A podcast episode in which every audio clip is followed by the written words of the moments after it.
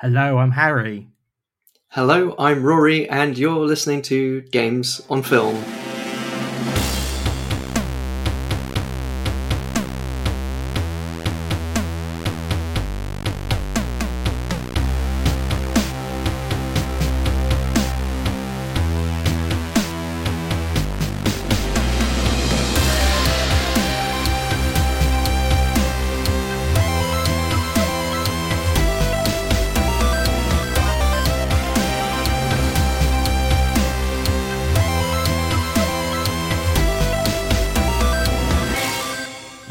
Games on Film, the podcast that celebrates video game movies. And it's Rory and me again, a, a veritable band of brothers. Um, can you have like, yes, you can have a band of two people. You can have a band of one person. It's a one man band. I've heard of those things, but we're not talking about that. What are we talking about today, Rory? We are marking the release of Company of Heroes 3 by talking about the 2013 feature film adaptation question mark company of heroes They've now made more Company of Heroes games than World Wars. That's that's an achievement. yeah so company of heroes is a real-time strategy game developed by relic entertainment originally published by thq and now by sega and the first game was released in 2006 with a sequel in 2013, the same year as this film came out. And it is a World War II based game, with the first game focused on the Battle of Normandy and liberation of France. Second game focused on the uh, focused on the Eastern Front, and the third new game focused on the Italian and North African front of the Second World War. learning a lot about war today. Yes. yeah, so we're learning a lot about about World War II. I mean, we've never actually done, to my knowledge, a video game movie set during this period. There's so many video games based on World War II, a complete glut of them, especially in the 2000s, like um, or like maybe late 90s. Basically, it's all spinning off from Saving Private Ryan, isn't it? To which I think there are many, many a game which starts at Normandy on the D-Day landings, and Mm. I have a distinct memory of getting into Electronics Boutique or whatever video game store it was, and there was like maybe a ten-year-old storming the beaches of Normandy, and I had a little like a little moment thinking, "Is this okay?" I'm very happy that GoldenEye is now out, and I'm mowing down soldiers left, right, and center, but there just seemed to be something strange about this real-life piece of entertainment. It's always tricky when it comes to say war films and the way it's pitched in terms of how much it glorifies it. And i think you have to you know as much as i enjoyed say top gun maverick uh, one also has to take on board that it was like lockheed martin which was you know involved with with that. And obviously all this stuff comes from a I think the original Top Gun when it released saw an increase in uh, Uh, people like, wanting to I- join the Air Force and stuff. I finished Top Gun Maverick and I still didn't know who the enemy was Yes. at all. Like it was just this nebulous North Korea, maybe question mark. And but like there's a bit I think they say they the enemy has advanced level five planes, and I would ooh like I didn't know what a level five plane was. They they come from a video game. They've broken out into the real world. I just yeah. So no, but yeah. There's a different. But the fact is, this property is called Company of Heroes, and depending on your point of view, that is tricky. Well, I think everything needs to be of There's- something of something. So you have Call of Duty, Medal of Honor, Band of Brothers, hmm Company of Heroes. Plumber of mushrooms, hedgehog of rings. Uh, I mean, probably the main World War II inspired video game I spent the most amount of time with was probably Conker's Bad Fur Day. yeah, or Wolfenstein. Here's the thing: like halfway through this yes, film, was like, that's true. I'm watching a Wolfenstein movie here, and yeah, again, maybe it's just that we're being we're pick we're, we're cherry picking because I've had so much fun playing Wolfenstein, but uh, I mean, the original, even though I know was was Wolfenstein games now, but I feel like those games occupy this sort of comic book pulp, over the top reality, and you could totally argue that's even more disrespectful. But I don't know. I don't know. It's just it's a tricky thing to play with, and I think because of as we currently exist with a very uh, with with the conflict the war between Ukraine and Russia at the moment. Obviously, we need to be sensitive to these issues and depictions of conflicts. Sometimes the best thing is to be disrespectful in a way. I mean, it's it's it's hard because like obviously you know we're recording just after the BAFTAs and All Quiet on the Western Front won a bunch of BAFTA awards and Best Film, and you know partially maybe to do with recognizing the the the war that's going on at the moment. But then at the same time, there was that trailer that's just dropped for Sisu um, from the yes, maker of Rare Exports. Unfortunately, I watched the Sisu trailer right before this film. and that's obviously lots of Nazi killing, um, but in very brutal, over the top ways. And yeah, something like Inglourious Basterds it's a weird film to say you really enjoy, but it's it's designed for that yeah, purpose. I mean, just want to make say when we're not feeling awkward about Nazi killing, I think. oh, oh, I don't know. I don't want to get a hole. So, oh my god! Oh, oh no, I'm digging myself in a hole now. I'm just saying, war is atrocious. All death is is sad. Um, and yes. the fact that wars exist is something to be ashamed of more than anything else. Okay, yeah, right. Games on film, its stance is wars are bad. Okay, wars are bad. Okay, you can quote us on that. Um, but what you were saying about, uh, I think it, it was some, it was probably Saving Private Ryan and Band of Brothers um, in particular, which definitely created the modern war game in in that respect and using those you know there, there had been other game war games in the past but using like original conflict the original conflicts and the campaigns and doing it in respectful and historical detail and i believe i think medal of honor steven spielberg was involved in the mm-hmm. original mm. game i think maybe kind of creating or sh- at least shepherding the story he is a is a known gamer himself so i think the nature of how these games and scenarios are depicted, even if you are running around shooting a bunch of you know Nazis and all this kind of stuff, and maybe slightly heightened fashion, they are then sort of showing stock footage of uh, of conflict and you know that kind of last post style trumpet music and flags fluttering in slow motion and all this kind of stuff you know. It's like we we understand that you're playing this for fun, but we need to do it with like the gravitas that's attached to it, which in a way is is almost as you know is just about as cynical as doing something mm-hmm. incredibly like exploitative, like you know Iron Sky or Kung Fury or whatever. All right, man, this is it. Remember to keep moving. We're gonna make it. Able Company, get ready. Three seconds. Two, one.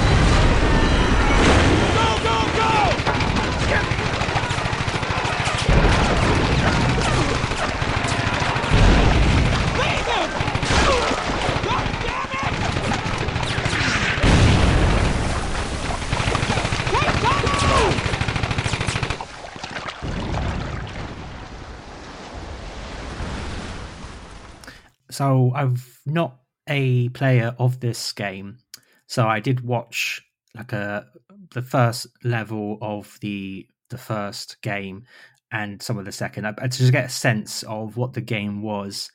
And yes, lo and behold, it was the storming of Normandy Beach, and it's it was just really tricky for me to not roll my eyes at this whole thing because it's such a cliche, and it was it just looked exactly like a worse version of Saving Private Ryan, and um, and like to my surprise, I thought this was a first person person shooter game like Medal of Honor, but no, it's real time strategy, which is also not a particular genre I like. I remember in our Arcane review, um, I loved that show, but looking at the game, I was like, I just I just can't deal with this. I don't like it, and it seems weird to me how this is like a game called Company of Heroes where you're controlling a band of soldiers, but you also have like a view. You're like God watching down everything, and it seems ever so slightly strange. But I mean, I say all this. This is my kind of prejudice against this sort of game.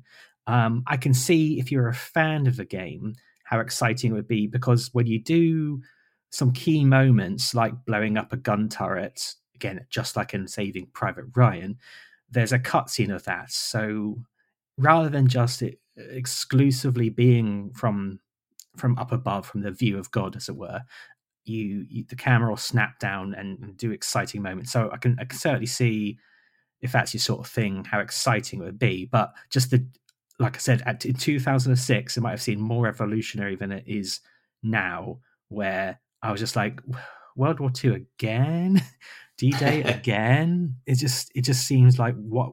Maybe it's because I was watching on YouTube and not playing it, but I just didn't see why. You know, this was like Wish version of Saving Private Ryan, like Saving Private Ryan back home. Which, um, if he was home, he wouldn't have needed saving. So That would have been the big twist at the end. I was here all along. I was hiding in the basement. I was a conscientious objector. that would have been an amazing, dispiriting twist. Like, yeah, we cut back. If M Night Shyamalan directed Saving Private Ryan, he would Ryan Matt Damon would have been just in the living room when the guy arrives with the letter about his brothers. Yeah, I mean the big twist at that film is like he he Private Ryan, spoilers, uh, gets saved, and then he goes to the beach where you grow old, or at least the graveyard where you grow old. Yeah, I think you've misunderstood the ending of that film. He doesn't actually age. That's called time lapse. Oh. Oh dear. So have you have you had any experience with the Company of Heroes uh, games or? No, not really. I mean, all I know is that they are for what for what they are as as as real time strategy games. They are well regarded and well received. Um, I believe the only uh, I think and the new game as well has been uh, well reviewed. Um, the only issue I believe was when I was looking at the Wikipedia page for Company of Heroes Two. Apparently, there was some strong negative feedback in Russia due to its portrayal of the Red Army as being brutal, um, unforgiving um, mm. uh, people, um, which I believe the distributor of the game then stopped selling the game in Russia due to the negative uh, backlash against oh. it. Wow, there's a there's a Russian in this. Uh, yes, like you know, this was made. This was made back in 2013 when everything was fine yes, yes, everything was um, hunky dory. I mean, speaking of sensitivity, I think right at the front we should also say that at a time of recording, we're aware that one of the stars of the film, uh, Tom Sizemore, who I think was also in Saving Private Ryan, wasn't he? Mm-hmm. Uh, he's currently in critical care in hospital, having had a brain aneurysm. So right this minute, um, we don't know how he's doing. So we're doing this episode. We're still going ahead with doing the episode uh, in in terms of the game because of the games being releasing. Um, I think you and I, just to share our thoughts briefly, you know, we thought he gave as good as a performance he could give in this film. We we've got no criticism against him in this film, and but that's not to say if he gave a terrible performance would wish anything ill of him. Yeah, well, I mean, he's obviously been in, in quite a lot of uh, very good movies and delivered very good performances in them. He's also had a very troubled life beyond that. But yes, uh, we just want to flag that up at the start in terms of where this recording sort of sits with things and in terms of our review of Company of Heroes because we are very critical reviewing um, do we review? What do we do even on this podcast? Yeah, do we review? We, well, again, I say at the start, we celebrate video game movies. Yes. And it's up to you to decide if they are worth celebrating. Yes, or um, if we're doing um, enough to celebrate. Shall we actually talk, uh, dive into the film itself? So, Company of Heroes was the film, registered trademark, was released in 2013, as I said, um, the same year that the sequel to the first game, Company Heroes 2, was released. Um, it was directed by Don Michael Paul, who is probably, I say best known, but if you look at his CV, it includes Lake Placid, the final chapter, Kindergarten Cop 2, Death Race Beyond Anarchy, The Scorpion King Book of Souls, and three Tremors sequels. So oh, God. Wait, we're talking someone who like definitely capitalized on the sequel DVD boom of the um 2010s maybe. May I ask which Tremors sequel? Because Tremors 2 ain't half bad. I think he directed from Tremors 5 onwards. Oh, God. oh, dear. I didn't know they made that many. Um, I remember, I think I've mentioned this in the podcast before, but I have seen one of the Scorpion King sequels in which they fight a giant invisible scorpion at the end. so to save on budget that was completely mental. And I will say it wasn't intentionally going to be invisible. Apparently, like what they did is like is going to be invisible as save on the on the budget. No, very smart filmmaking. I think in, t- in terms of screenplay, it was written by David Reed, who wrote Lake Placid 3 and Lake Placid, the final chapter, but has since gone on to do episodes of The Boys and Star okay. Trek Strange New Worlds. Okay. So on the up. I suppose. Um, but the story was done by Danny Bilson and Paul DeMeo, who are responsible not only for writing Trancers, Arena, and The Rocketeer, as well as creating the story for Da 5 Bloods, the Spike Lee movie, which I very much liked. They also did some video game stories, including GoldenEye Rogue Agent, 007 Agent Under Fire, Nightfire, Everything or Nothing. So a few of the James Bond titles we mentioned on our Bond episode, Don't as well as with me with those James Bond games. Not all of those were good. Some of them, but the stories, the stories. Ah. okay. They also did the story for Medal of Honor: Rising Sun, um, and one of them, Paul DeMeo, also did the story for Company of Heroes Two. So okay. we have a little bit of um, you know connective tissue between the world of games and movies, which we always like to see. Speaking of connective tissue, uh, just jumping into the cast briefly, when when Neal McDonough shows up, uh, I'm like, where do I know him from? I'm like, oh yeah, uh, like he plays World War II soldier in the first Avenger, Captain America. But actually, just that day, I'd watched Star Trek: First Contacts, and he plays mm-hmm. basically a red shirt Lieutenant Hawk. But I, he does in that film he doesn't have like his blonde hair and he looks so much younger and it just blew my mind how he's like I just saw two Neal McDonough films in one day. but um he played his character is a character called Lieutenant Conti, who's like one of I think the few he's Lieutenant Conti or Sergeant Conti, I think, is in the game. Yes. So in the first that, game. So that was like the only I feel apart from the whole World War II thing. It's one of the few connective bits. yeah, I think Hitler's a character in in both, maybe named, not necessarily. I was going to say, have we? Is, does any video game let you play as Hitler? Is that? Uh, there's I... there's definitely at least one old, I think Sega real time strategy game from maybe the 90s, which had like Hitler on the video game box mm-hmm. as well as like Winston Churchill and Stalin, all like floating heads. And so the idea, I don't think you played as Hitler, but like you were controlling the German armies or or that sort of thing. I want to play as Hitler. I'll say this: I, I, the further we get into this podcast, the more I'm realizing we're entering like a literal and and moral, moral minefield. I'm just envisaging this sort of dictator beat 'em up now, where you can control like Hitler or Stalin, uh, and just you know just Mortal Kombat reskinned with uh, your favorite mass murderer. I'm sure that already exists and is found somewhere on the dark web.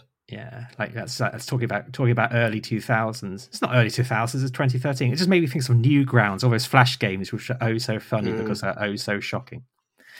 Anyway, I ruined Yeah. your flow. I mean, You're talking- material for Wreck It Ralph 3, anyway. Um, well, all I'd say is, of course, Neal McDonough, friend of the podcast, for being in Sonic the Hedgehog, um, Resident Evil Welcome to Raccoon City, and we will eventually get round to Street Fighter The Legend of Chun Li, where he plays M. Bison. And of course, he was also in Band of Brothers. So, you know, having Tom Sizemore from Saving Private Ryan, Neal McDonough in Band of Brothers, and I think Richard Sammel, who plays the head evil Nazi Beimler, he was also in Inglourious Basterds. yeah, I recognised him. I think he's also in. He was in the TV show The Strain. He appears in OSS 117 and Casino Royale. James Bond Harry. Yes, I. So I definitely have recognised him. Was he was he dressed as a Nazi in that one in Casino Royale? I imagine he's dressed as a Nazi in a lot of stuff because, Yeah. you know, Is it wrong to say someone has like a Nazi face? Probably. resting Nazi face. um, so anyway, those are a few key uh, talents in the film, which um, and we'll get onto some of the rest of the cast as we as we go on into the movie proper. But shall we do a, a, a little back of the bots? yeah, I've actually got a DVD in front of me Ooh, because this was released on DVD. I don't think it got a theatrical release, did it? not that I'm aware of. Hey, but let's go to the cinema on my birthday to watch Company of Heroes. Uh, excellent use of barbed wire framing the individual pictures. uh, it says the untold story that changed history. I've got thoughts about that, but inspired by true events. Do we have anything to support that? Yeah, I think up top we should also say spoilers. Please don't ask us if any of this actually happened. Please don't expect us to have like fact checked and historically Mhm. verified um, these Yeah, events. Yeah, we, Um, I think the end of the, not to give anything away, but the end of the film very neatly ties a bow on this whole "did this really happen?" um, yeah. situation. God, like It's not. It's not. He woke up and it was all a dream, but we'll get onto it. We're going to end up denying the Holocaust by the end of this podcast, and I just, I Oh, really just, jeez. Just know, I know. Well, clearly that's the way to get more people listening, Yes, please based share. on all the no, right wing podcasts out there. Yes, this is now officially a right wing podcast. uh, okay. A company of American soldiers is lost behind enemy lines during the Battle of the Bulge and makes a horrific discovery a super bomb in development. The soldiers soon learn about a secret Allied mission to retrieve a defecting German scientist in charge of a secret weapons program. Faced with impossible odds, the company and an escaping POW go on a daring raid into the heart of Nazi Germany in pursuit of the scientist. And then, as it says, the stars, starring Tom Sizemore, Chad Michael Collins, Neal McDonough, Vinnie Jones, and Jurgen Prochnow. And they say he's from Das Boot, but they don't say he's from House of the Dead. Nope, he was in House of the Dead and in Hitman Agent Forty Seven. So Yeah. another friend of the podcast, Friend of the podcast. We should get one of these guys on. as we like to Um, call anyone who's been in another video game. Oh, jeez. The special features include a include a, a feature called "Fabricating World War II." We're back to denying that it happened again. oh dear. this never happens. oh man. December 1944. The Western Front was finally ours. Most of us thought the god awful war was over.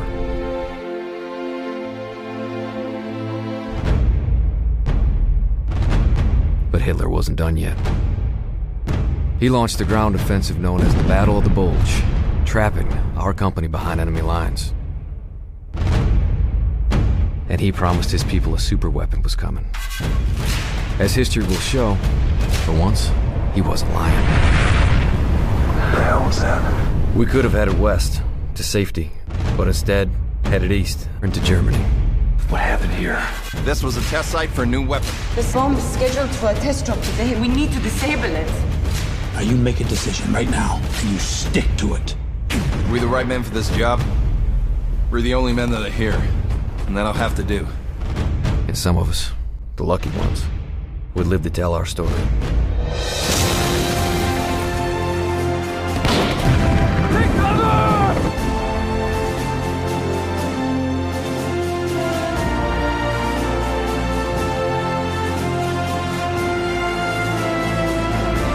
I'm not leaving you! Is no room for weakness. He's gone. He's not gone! Trav and Arm!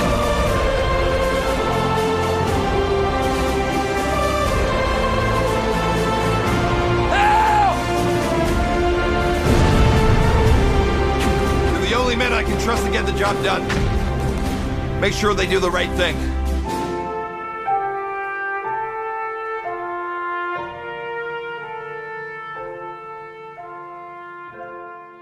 Okay. Well, um, what did you think of Company of Heroes, notwithstanding whether or not it happened? Um, I don't watch many war movies. It's not my kind of like go to. And I feel like when it comes to World War II, especially, you get a lot of World War II fanatics and, you know, people who just watch endless documentaries about Battle of Britain and Hitler and read endless books about endless battles. And that's just not my thing. And I'm not going to say anyone who it is their thing has a problem, but it's maybe, you know, you should do a little bit something else with your life sometimes, like do a video game movie podcast. But I just sort of feel like it's a little bit sometimes an unhealthy obsession to be like so into it. There's so many Hitler documentaries on TV, like his diaries, his secret diaries, his secret love diaries, all sorts of. He kept a lot of diaries. he does- just yeah, I think um, uh, you know, I think your good lady wife, who also happens to hail from Germany, quite rightly pointed out when I asked her what the UK, what she thought about the UK. She was like, "You guys are just obsessed with World War Two," and it's true. It's like the same thing as how the UK won like the World Cup in 1966. Well, the the blokes that I know are the Lionesses knocked it out of the park last time. Um, but I think the same. I feel like there's a sense with America as well that World War II was like the last war where the ends justified the means. The common view is that. Uh, so it's it's the last time where you could have heroes, a company of perhaps, and villains very clearly like marked and drawn without that being an issue. And you know, as we mentioned on the last podcast, Indiana Jones, he's back, baby, punching Nazis all over again. Um, so I, I can see why it is that thing. It's much, you know, just like the Wild West or something. World wars and movies thereof have their have their fan base. I don't watch too many of them. So I can't judge this against, you know, the classics or the not so classics. And my opinion of this film was it was fine. it was it was it was all right. I can I think for the World War II aficionado, there's probably a lot very wrong with it. Like that didn't happen. They're using the wrong firearms for this period of history. That explosion looks like a GIF has just been stuck on the stuck on the screen. Um, I'm sure there's a lot you can kind of like take issue with, and I think it does, despite the fact that the game is a real time strategy game, it does feel very much like a first person shooter or squad based shooter style adaptation, just because there's so much like gunfire. I know it's a war, of course there's gunfire, but there's so many scenes where it's just where did the, all the ammunition come from? There's just people like shooting from the hip the whole time, blam blam blam. yeah, I was looking at the trivia section. They don't reload their weapons once in this film. Yeah, I mean, the only time where I think that is an issue is when it's played up as an issue. It's not something that happens naturally. It's just like, oh, can't get the bullet in the in the rifle, that kind of thing. I, I I think the problem is that there's almost like too much action because it's just like shootout in the woods, shootout in the woods, shootout in a train yard, shootout in a train yard, shootout in a warehouse, shootout in a warehouse. So it gets a bit sort of like samey, but I thought it was I thought it was all right. I do take issue with certain bits, and we'll get stuck into it. Um, it's by no means anyone's idea of a, a classic of of the genre. I don't think it's going to change anyone's lives. Well, as you say, you've you've not watched many, so this could be the best one. well, the thing is, is that I think like there's the specter of Band of Brothers, the shadow of Band of Brothers, which you know I have seen and is amazing. I think about it, you know, whenever there is sort of World War II, and like this is how you do that right in a way. And you know, the the shadow of that looms large over everything that's come since. And this doesn't obviously approach it, but it can't help but evoke it because of you know the setting and also you know maybe a cast member. So it's it's it's there, and this obviously doesn't challenge that in any respect.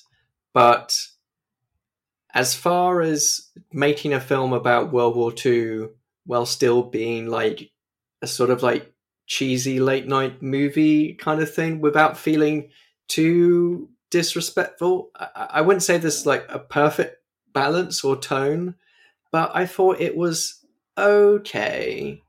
I think it did. I think it did what it set out to do, and I wasn't really bored by it, and I sort of just like enjoyed the the propulsion of the story. It wasn't just like here's a battle and here's all the conflict and how we think. It's like we've got to go here, we've got to do this, we've got to A to B. Very much like mission objectives changing with each chapter of the game slash story. In the great swathe of video game movies, which I would give two out of five to, this is one of them but it's a high two. I, I think when we're doing video game movies, like the vast majority are going to be a C plus. Um, it's just whether they can make it to that B minus that they. You know. um, so yeah. In terms of me and war movies, I think I'm on a similar page for you. For me, it's less of the obsession with World War II, but I think you you name checked westerns I feel I avoid a lot of war movies because they are about that machismo, and it's strange because I love like Arnie movies. I love Conan and like action movies, like the muscly men, oiled uh, and shooting guns. I like that, but I feel there's just like a degree of like unknowing camp to them, or, or they're not to be taken seriously. And I think the reason why I don't really gel with a lot of westerns and a lot of war movies because we're meant to be taking this shit really seriously. But then you get dialogue in this film where people say things like, um, "It's a suicide mission. Don't worry, ransom. I'll mark your grave. Yeah, well, I'll piss on yours if you got a deal.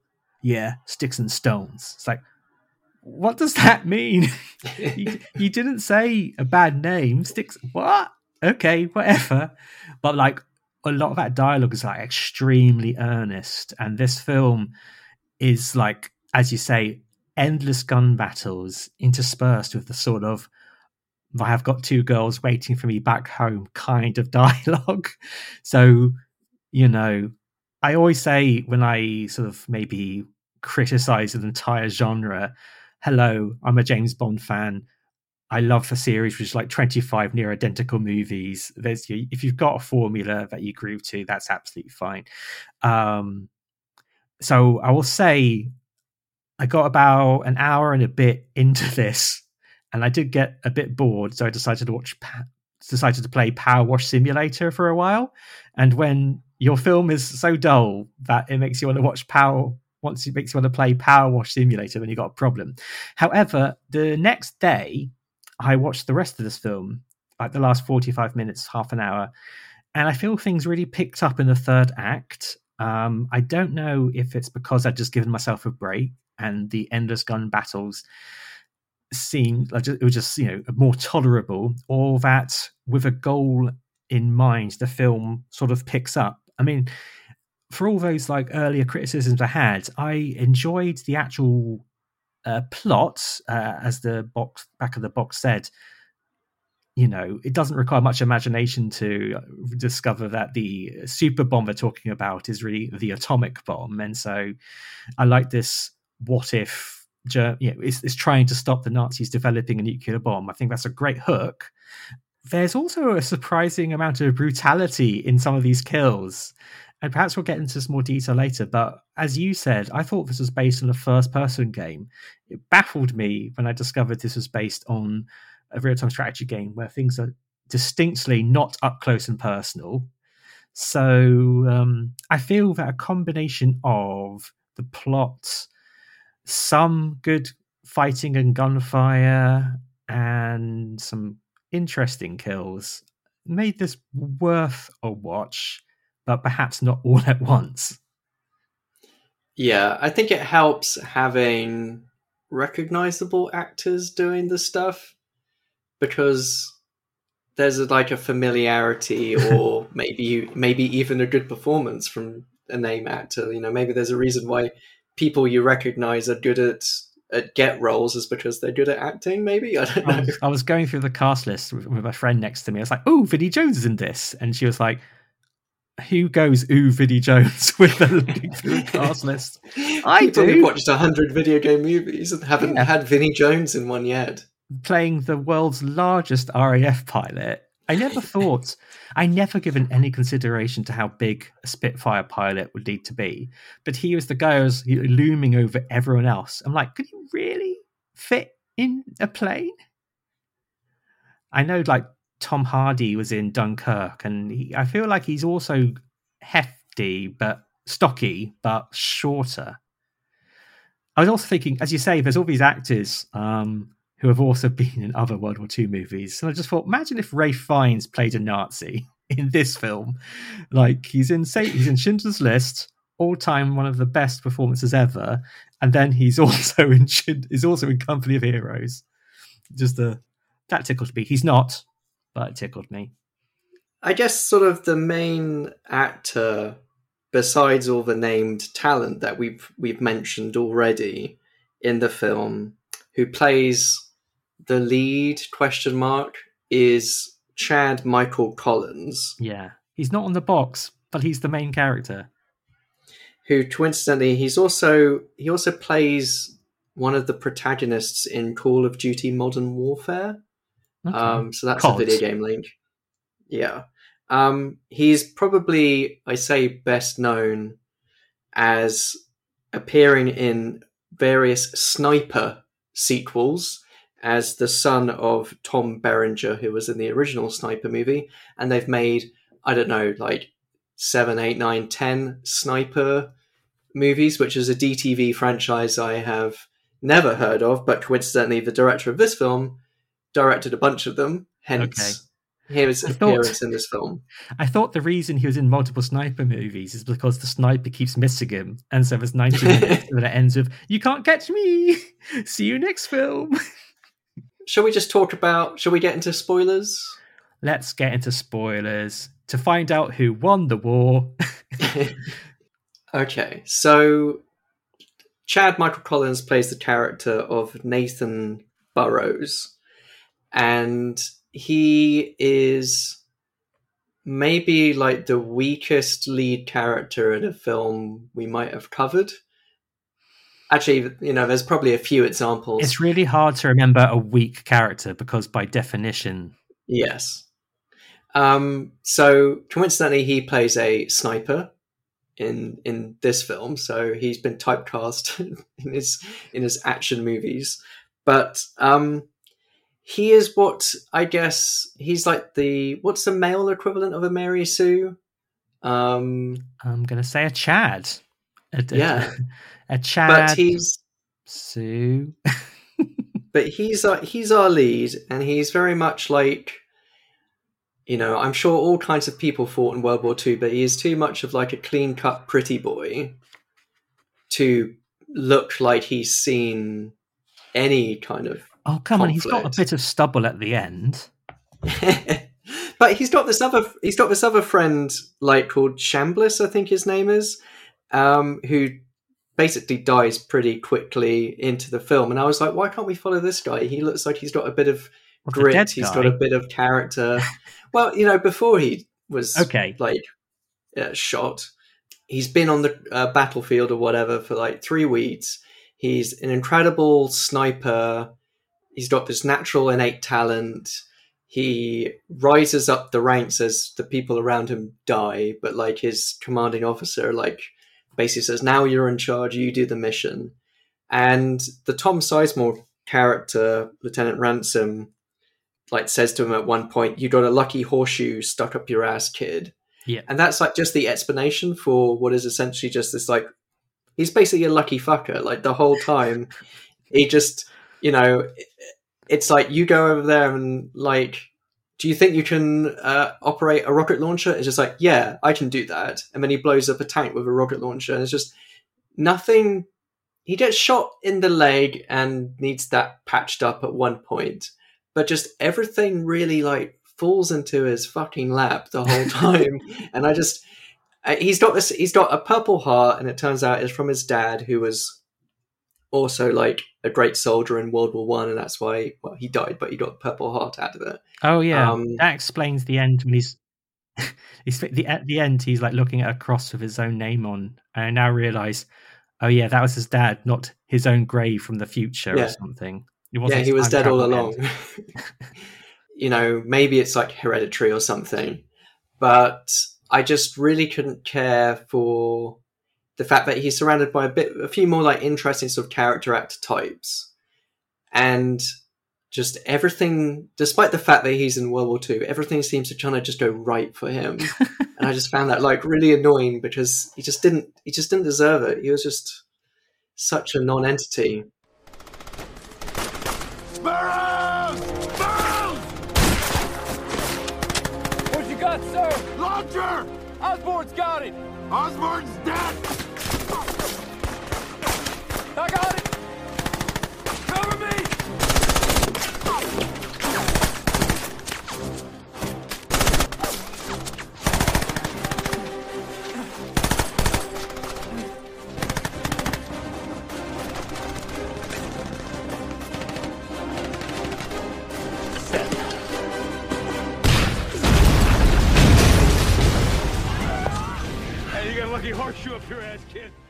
I mean, I'll completely admit he's a complete like milk toast character, um, a uh, a Chad Michael Collins, if you will. But um, but yeah, I see what you're saying. I didn't I didn't get that he's like the least interesting person, but he is surrounded by this sizable cast of uh, characters and quite. Hmm, I was going to say quite interesting. They're certainly there. I've already mentioned Vinnie Jones, and golly, I, I told you already that I wanted. I knew Vinnie, I knew Vinnie Jones was going to be in this. I didn't know what character he's going to play, and I was hoping that he would uh, gift us with a German accent, like playing a, uh, or when there's a Russian character appears halfway through and he starts beating the crap out of uh, Tom Sizemore, who plays a character called Ransom. And I thought for the longest time, because of the big Russian hat and the big nose, I thought that was Vinnie Jones. I was like, Vinnie Jones is doing a Russian accent, and it, you know it wasn't. It was just some other guy. Vinnie Jones, as I said, plays like uh, like his his dialogue is primar- primarily talking about fish and chips and beer and racial and calling slurs them fucking yanks yeah yeah, fucking Yanks. Though he did have a great line. I mean, he's actually responsible for some of the good hand-to-hand combat I mentioned towards the end. He he gets to a prison. He smells the guards and goes, "Stinking Nazis," and then starts beating the crap out of everyone in the room. again, it is this kind of like we're being kind of respectful, but at the same time, this is like wish fulfillment Yes. boys fantasy because he single handedly beats up about 10 Nazi guards, then machine guns another 10 or so who come down the hallway. He's like single handedly frees like a whole bunch of prisoners and then says at the very end, We'll see you on the flip side. Which sounds like a really odd, like that doesn't sound like was that- something you'd say. Maybe he coined the that- expression. I don't know. That to me, that just like that took me out of the. I was thinking this was Oh. all in 1944, but that really took me out of the movie. Though actually, we'd learned that this entire operation has to be hushed up, and so no one would be saying uh, "see you on the flip side" for another like 30, 40 years. yeah, that was Um, considered confidential, sealed information, and then like released fifty years later, and everyone was, oh, that made sense. Yeah, maybe in about nineteen uh, ninety-five, everyone started saying "catch you on the flip side." Just So- suddenly, it became uh, public knowledge. Yeah, I mean, there's there's not a lot of talk to talk about this plot wise. Um, it starts with the company being well. There's a scene right at the start where we get introduced to Nate. He's called. I kept having Uncharted flashbacks because that character's also called Nate. but um, there is this battle sequence at the start. Lots of fire and fury. A lot of it computer generated. You could definitely tell After Effects. After Effects was a thing in this film for all the fake CGI blood. The that opening scene though does does it deservice any of the plot? I think it just shows us that Nate is a good shot, a crack shot, maybe. They say a line just like ducks at the arcades. There's your video game or game reference, I suppose. Yeah, he Uh, was been playing Duck Hunt on the Nintendo. Yeah. Um, but then the plot itself, it's kickstarted where I think our company of heroes, for it is them, um, they're not a theatre company of heroes, though. I thought at the, there's a bit where they go to the Stuttgart Opera, and I'm like, oh, is this where the theatre company of heroes lives? Um, yeah, I'd like to have seen a scene where like uh, Vinnie Jones tries to get into like a pantomime horse costume or something. just on the opera note, there is an opera singer. He's dressed up to the nines, but he is obviously miming to the music. That you, you don't see his chest move or anything. It's so just and I think it at sometimes like the the sound is moving, but the the mouth is not. You know? yeah. So anyway, um, they after this, I guess after this big brutal battle at the start of the film, our company of heroes are told they need to deliver Christmas hams to some people. And they quickly abandon the hams after like a big battle. And I spent like most of the movie like, where are the hams? What's, what's happened to the hams? I must admit, I didn't watch the end of the credits, so I'm just really hoping there's like a it's Christmas morning in uh, you know in in France, and everyone's like, "Where's my Christmas ham?" I mean, on the on the Christmas point, I mean, this is not a joyeux Noel. I will say I enjoyed the snowy surroundings. I, I enjoy this being set in winter. I don't think I've seen many war movies set around this period of time, uh, mainly because because even though this is obviously a cheap movie, it must be a real ball ache to make a film during the winter. It must, have Yeah. been, it must have sucked for the actors. I think I think the problem again is in terms of evoking the spirit of Band of Brothers. There is like one pivotal episode set in a Okay. snowy forest, which um, again this does not quite reach. And then this is where the plot gets interesting because we hear we hear a sound of thunder and we see like a CGI ripple effect on the clouds, and then we cut to what we learn to be a nuclear testing facility, and um, and then the heroes. I'm going to call them the heroes now. They stumble upon it, and they're told by us. Now there was an OSS officer there who I guess was caught in the blast or something, and he starts telling them you need to go to the station to see our contact. And then I think the contact gets does the contact get killed? Anyway, they, they start like a mission to basically they end up at the end of the film at the main nuclear for testing facility. I love there was something there's all these intertitles as well, all these little captions. Like at one point it says um like in, in like the big battle I mentioned, which distracts them from the all important hams. Um, there's this title which says the like 12th Pan SS Panzer Division. Like, why why are you telling us this information? Who cares? You know? I'm sure some like World War II fanboy was just like, "Ah, here comes the 12th SS Panzer I- Division." yeah, maybe that's a famous one, like the Star Storm, Storm like the Star Wars Stormtroopers 501 Division or whatever.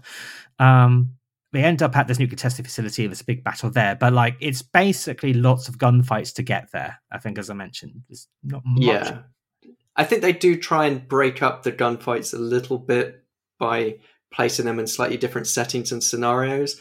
I think the the Christmas hams encounter is the you know where the tanks come rolling in. That's where you get a moment where a Nazi, I think a dead at that point Nazi soldier gets crushed under a tank track. Yes. They get shot by Nate and then fall under the tank's treads. Yes, and then his body just like bursts. I know war is hell, but do we really need to see that? Because I think there's like a difference between isn't war brutal and isn't it funny seeing like a soldier like pop like a balloon? It's like, eh. Well, I would it's like say, more brutal than I expected, but also, mm. as, I, as I mentioned earlier, I feel that's kind of what made me more interested in the film. Which, again, I'm I'm a complete tornado of hypocrisy because I'm saying here that I really enjoy like the moments of quite the brutality. I mean, you mentioned that guy who gets shot at the start, like his neck spurts out of lots of blood. So I feel that if it sounds weird to say it, but like lifts the material makes it more than just like people falling to the ground. But I guess I think now I just want to talk a bit about why the hell is this called Company of Heroes? Why is this a Company of Heroes movie?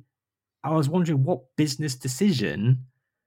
I mean, to, to make a film, you have to pay for a license. So why why is this a Company of Heroes movie and not just a generic war film? Now we're kind of answering our question here because he wouldn't be covering this film on this podcast if it wasn't a video game movie. And there's, I'm sure there's there are people out there who, when you when you're going through the DVD shelf of the direct-to-video war movies, which is directly beneath like the Killer Clown shelf and all the other generic shelves, people will probably uh, uh, arrive at this film because they're Company of Heroes fans, but like a, like with this, this this brutal violence, just seems like nothing like the game, with this sort of gunplay, which again seems extremely non uh, Company of Heroes. I just wonder why why big question mark.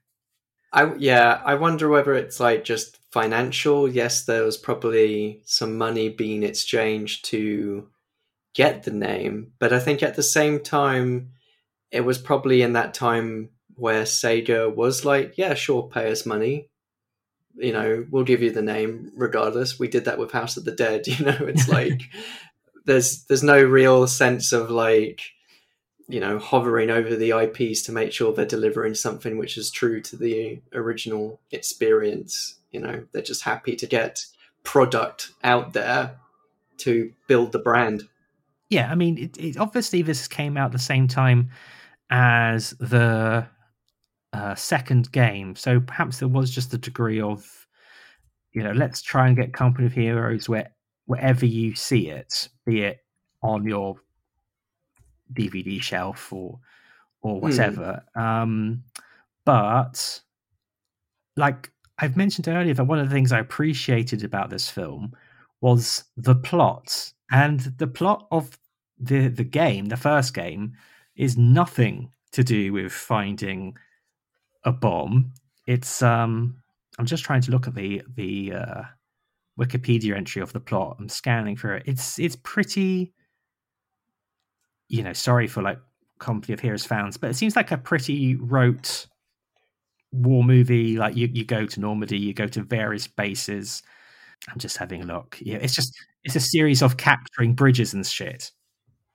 Yeah, but I, I think the nature of video games is quite often as we experience the chance to play Mm. the things you've only heard about or the things you've only seen in movies. So Yeah. anytime it's just like, oh, D Day landing again, it's just like, yeah, but this time you're you're experiencing it for yourself scenario.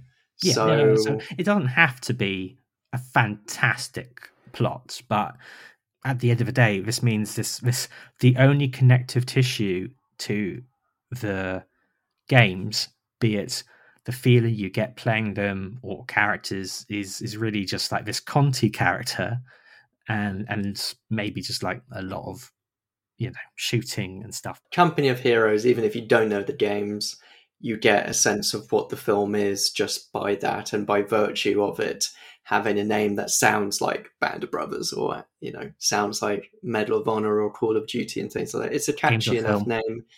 And uh, yeah, exactly. And I think, you know, it's like when you say that um, documentaries all share the same cinematic universe because they're based on reality. You know, World War II, all World War II movies share the same cinematic universe because they're all based on the same event in history.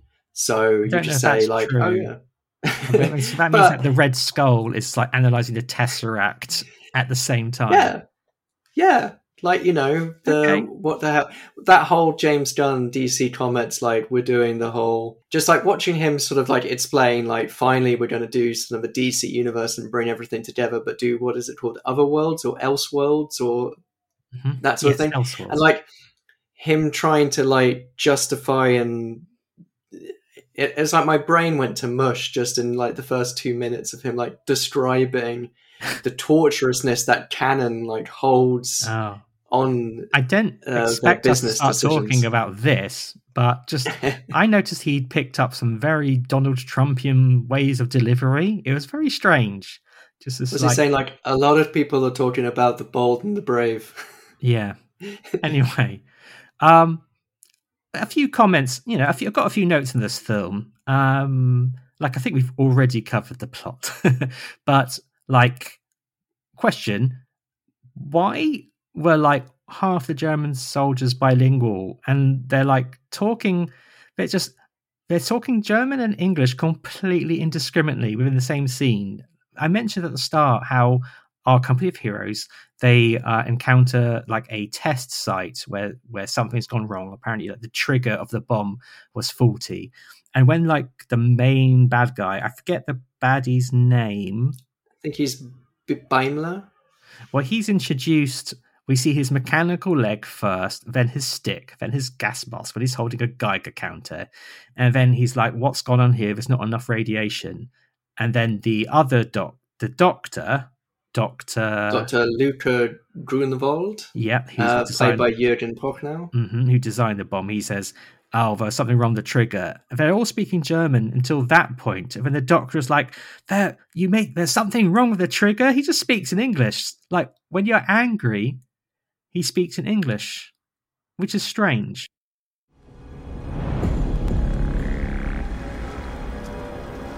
Diese Messungen stimmen, dann war das ein glatter Fehlversuch. Ihre Arbeit war so vielversprechend. Das kommt dabei heraus. Der Explosionsradius müsste mehrere Quadratkilometer groß sein.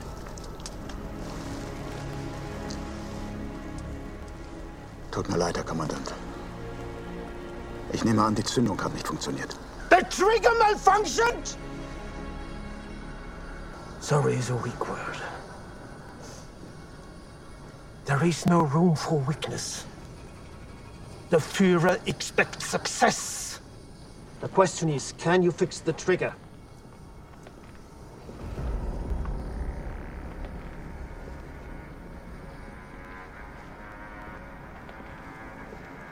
Then fix it. Let's end this war. Because at the start I was watching with subtitles and it was like yells German the whole time there was any Yes. kind of like German was soldiers Very shouting. much the most used subtitle, German soldier shouting. Though I did like there was one point when two Germans say good morgen, like good morgen to each other, and it says speaking German. I'm like, yeah, I got I got what they're saying. but I yeah, I guess it's one of those things. It's a choice where maybe Warcraft did it as well, where it's like they're speaking in the language and then you know they move into English, and that's meant to be like ah, you know, like the audience is being translated. But then that would have been fine if they continued speaking English the whole time. But then they did alternate, and it was just like, wait, am I listening to this as if I am someone who understands German, or am I listening to this because they are actually speaking English? Or, you know, I think it's like pick a language, guys. yeah, it was completely indiscriminate. I just, I just, like, it was quite distracting, as was like loads of crash zooms during dialogue scenes. They were trying to do that faux handheld thing to make things seem more like cinema verite, but in reality, people just having a normal dialogue, and then the camera like zoom right into their nose and out again, like correcting itself, and like just not done very well. And like for a film mostly set in Germany, there was a whole lot of Dutch angles. Like everything was at an angle for a lot of this film. I was really pleased with that cinematography joke. It's it's very hard to put up your tripod Yes. on a battlefield. Yeah, all the pockmarked grounds. Like, oh, this tripod. There's, there's nothing we can do. It does sort of pick up a, a little bit once they do yeah, have some focus to the story once we know exactly where they're heading and why they have to rendezvous with this um this contact, the OSS contact at um, this train yard, which they're led to by this um, Russian former uh, POW by the name of Pozarsky. And it's one of those things where they accidentally basically lead a bunch of German forces to the contact who uh, refuses to give them information, and then like the the main baddie just uh, kills their contact and their lead, so they have to get on board the train, which is where they meet Vinnie Jones, who's a prisoner, and takes them to Stuttgart. And and when they arrive, the um, the Russian, says, um, "We're in Stuttgart." And someone asks, "How can you tell?" And he says, "Trust me, there's no mistaking the stench." But um, my my feelings for that was a little bit like in Garth Marenghi, where it's just like, "I've been to Stuttgart. It's quite nice." oh, I mean, it must be. You mentioned that contact who got killed mainly because our heroes lead the German army to them. It must be really dispiriting to die because of other people's stupidity. Like the, in war, Stuttgart, it's war. In Stuttgart, like our two American, two of our American heroes, Ransom and Nate, they're walking down the street dressed as as German soldiers, but they're speaking loudly in English, and I'm like, shut up, like you shut up. I don't think they would make very convincing uh, German soldiers. I, I did. I did think because I saw the promotional images that Vinnie Jones was playing a Nazi, but that's just because they do wear like Nazi uniform later on. Wow. Um, but yeah, as as you mentioned, it's a shame we don't get to hear him in a attempt a German accent or a Russian one. God, it seems sad to say, but um, one of their con, you know, there's no ladies in this film until speaking ladies until a contact kestrel shows up at the German opera, and it's just I was talking about the suffocating machismo earlier. It's she's got not got much to do, but it's just nice to hear like a lady speak in a film. it doesn't quite pass the Bechdel test, but I was just it just there's a nice it's just a difference between like lots of gruff Americans, lots of gruff, gruff British, lots of gruff Russians, and then finally just a lady voice. the way it's all constructed and you know with the opera house and that sort of thing it did just feel a little bit like someone was doing like an Inglourious Basterds speed run Mm. or whatever just like everything's like squished together but yes like nate meets this contact kestrel at the opera house. Um, but i really enjoyed the performance of the ticket inspector at the opera house because he hands over the ticket to the opera and the guy just like does his acting and then stands so still as to not like do any more acting while he's still on screen just in case he looks at the camera. Um I did notice him do nothing, but I thought I just thought he was being professional. You shouldn't look at the camera when you're working at the opera. There shouldn't even be a camera.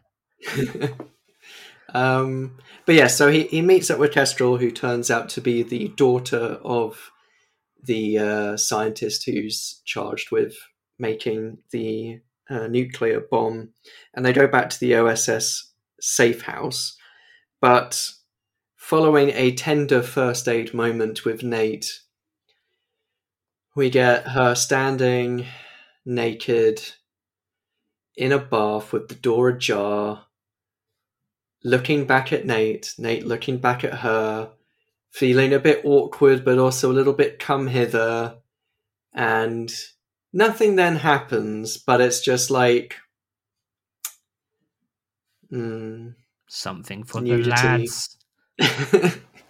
as if shooting a bunch of people was not enough for the lads to begin with. War isn't entirely hell.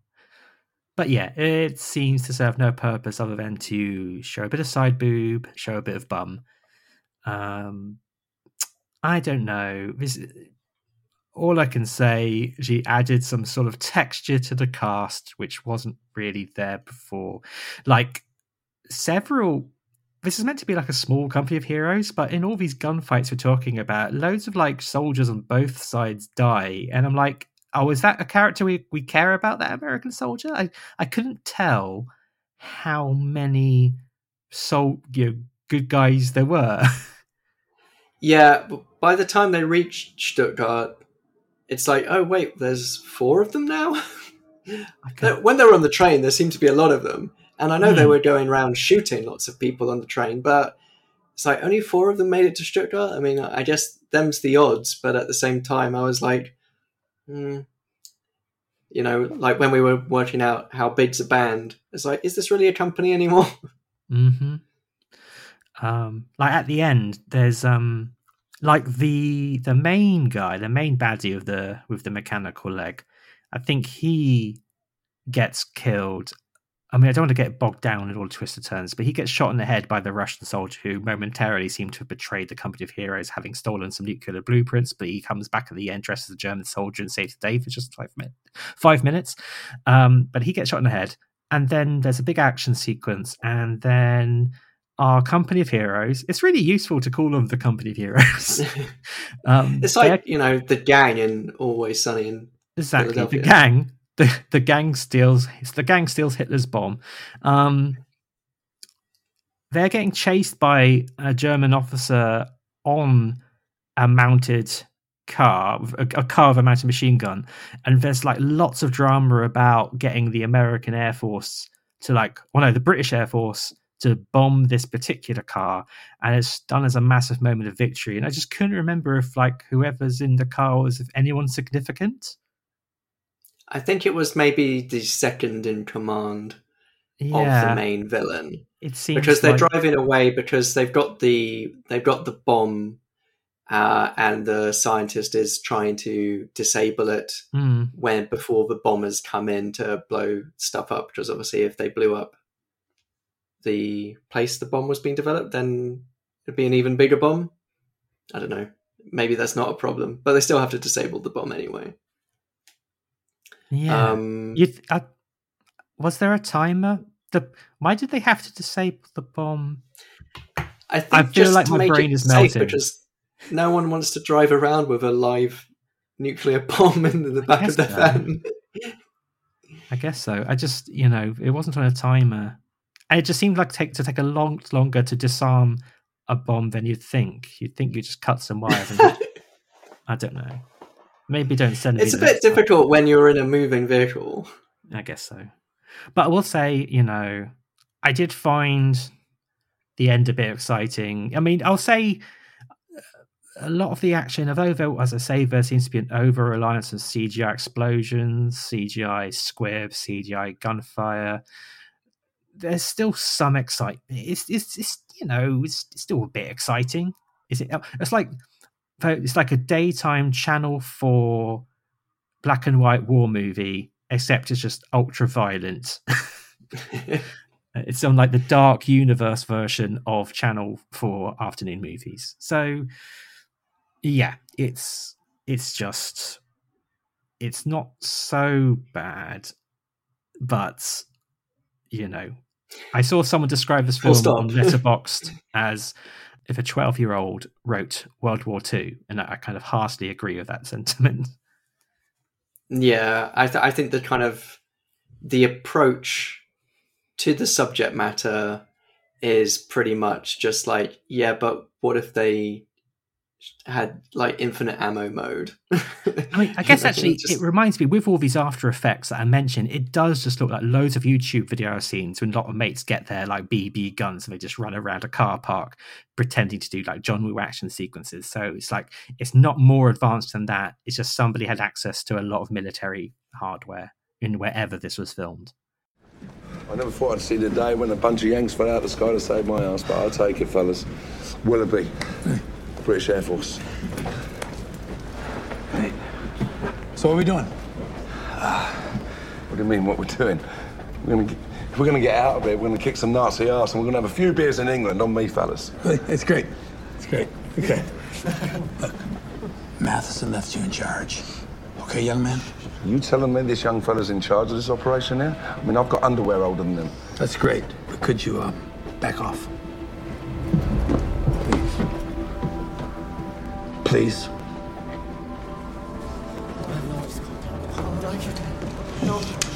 Look, we're pissing distance from the French border. Now we gotta give these prisoners a chance. You freeze these prisoners, this train won't make it to Stuttgart. Are you fellas serious? I mean, what are you doing here? I know you're chin strap, kid, but you got to pull it together. We're the boots on the ground. Okay, we lose good men every day, but we just keep marching until they tell us to stop. Now you make a decision right now, and you stick to it.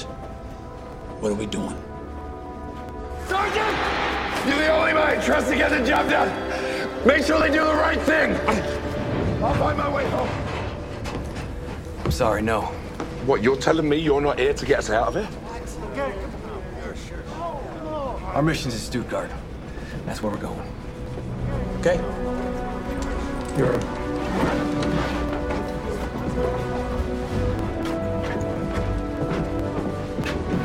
Known, fucking Yanks.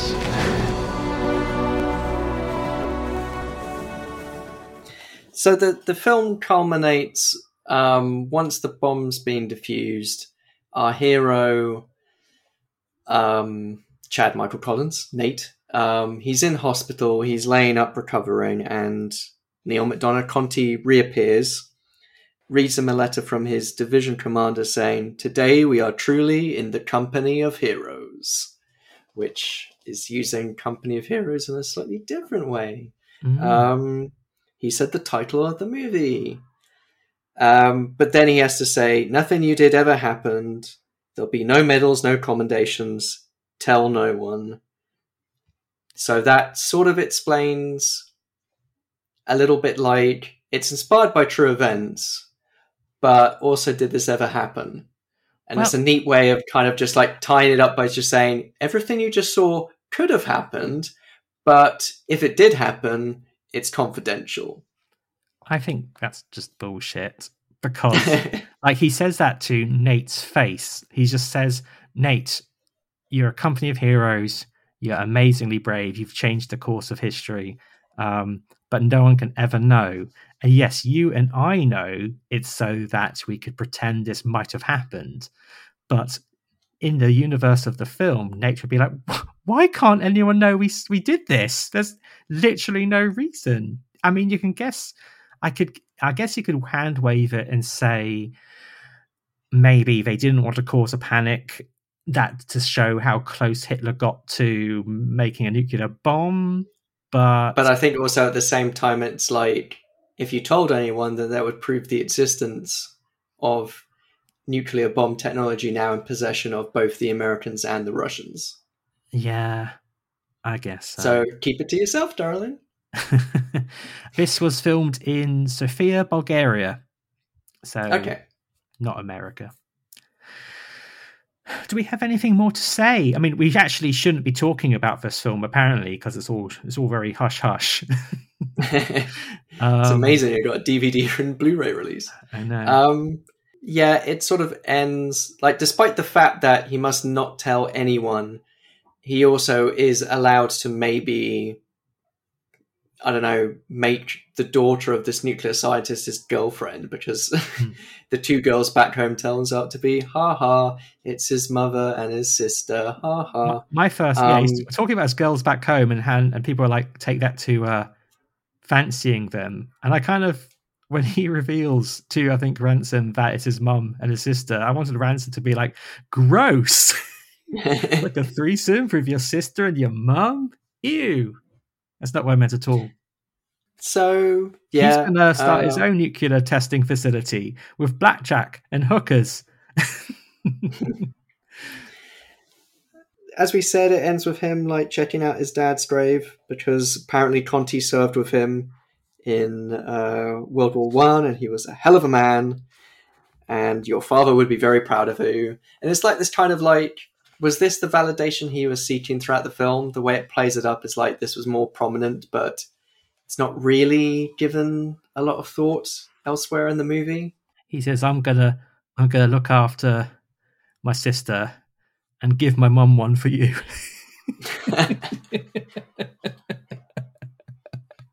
Credits.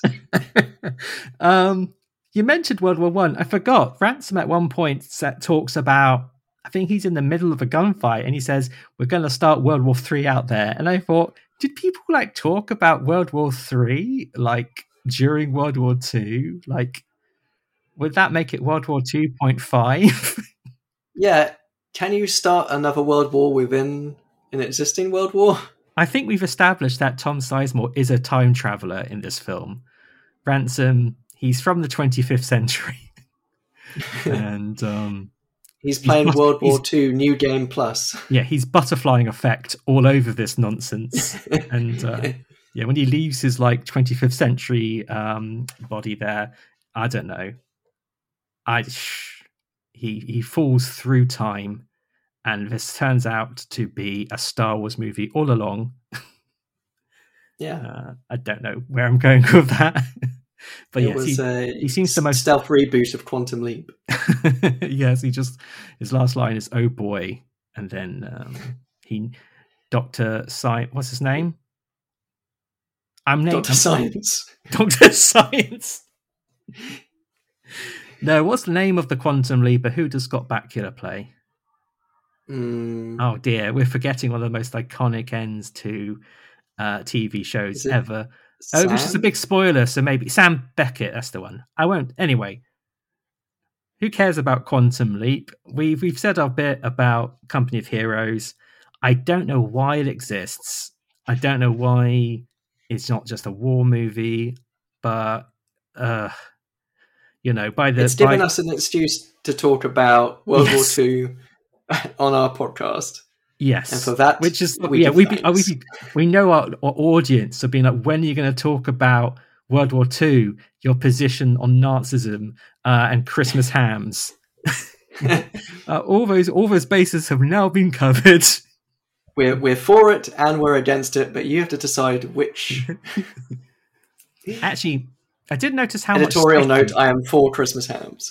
for Christmas hams. Oh, then you're just going to get the vegans after you now.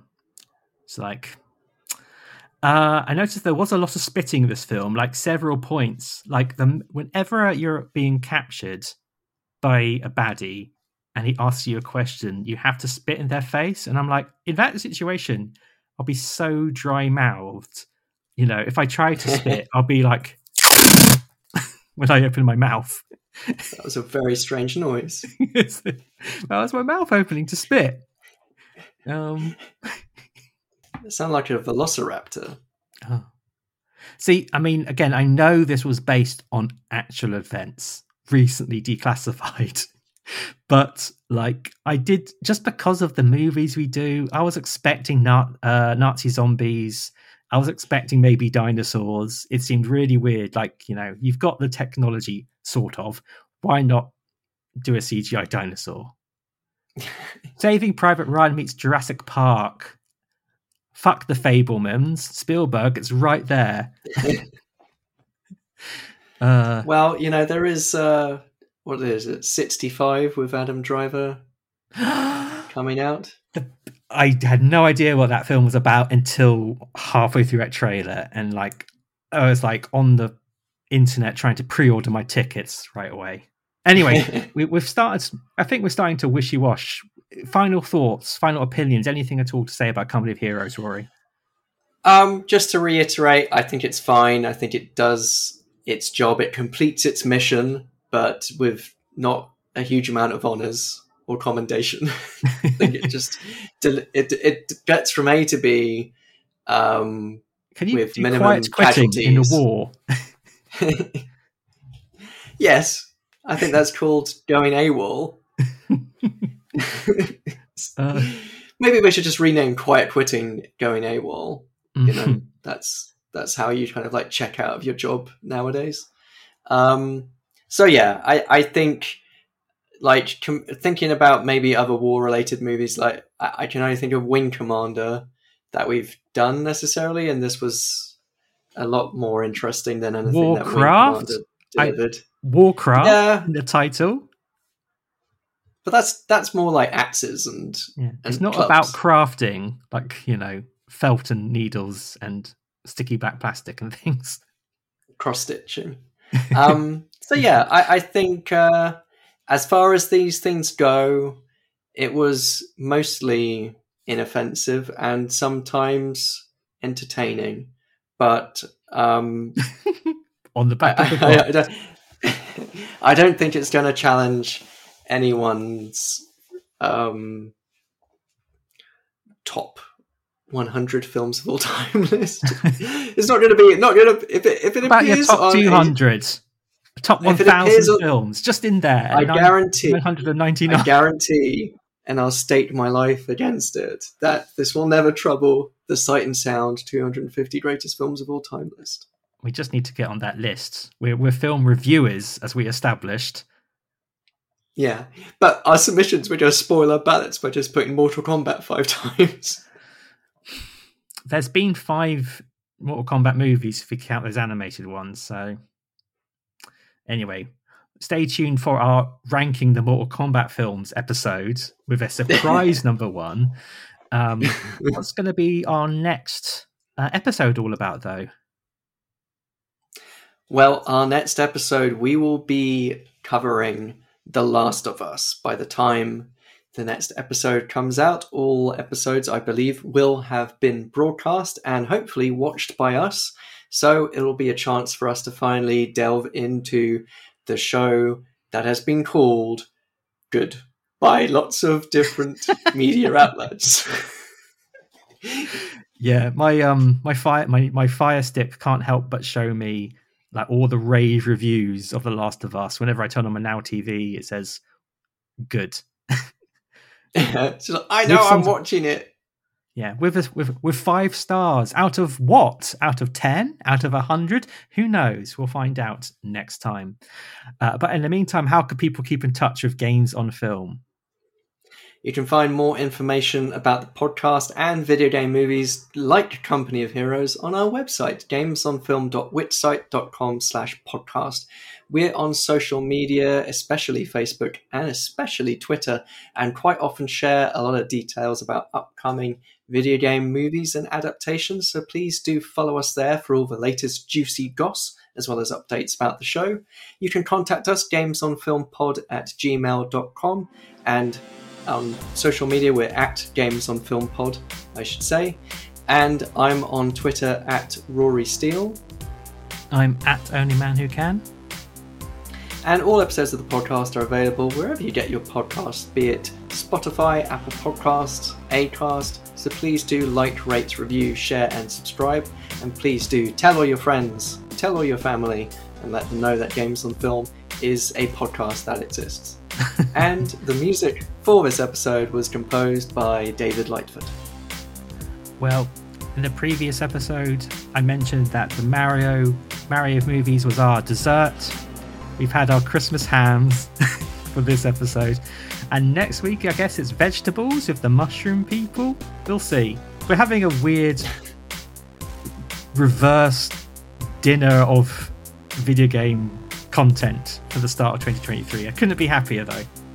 Until Yes. next time, I've been Harry. For more tortured analogies, join us next time. yes. I've been Harry. I've been Rory. Take care. Bye bye. Bye then.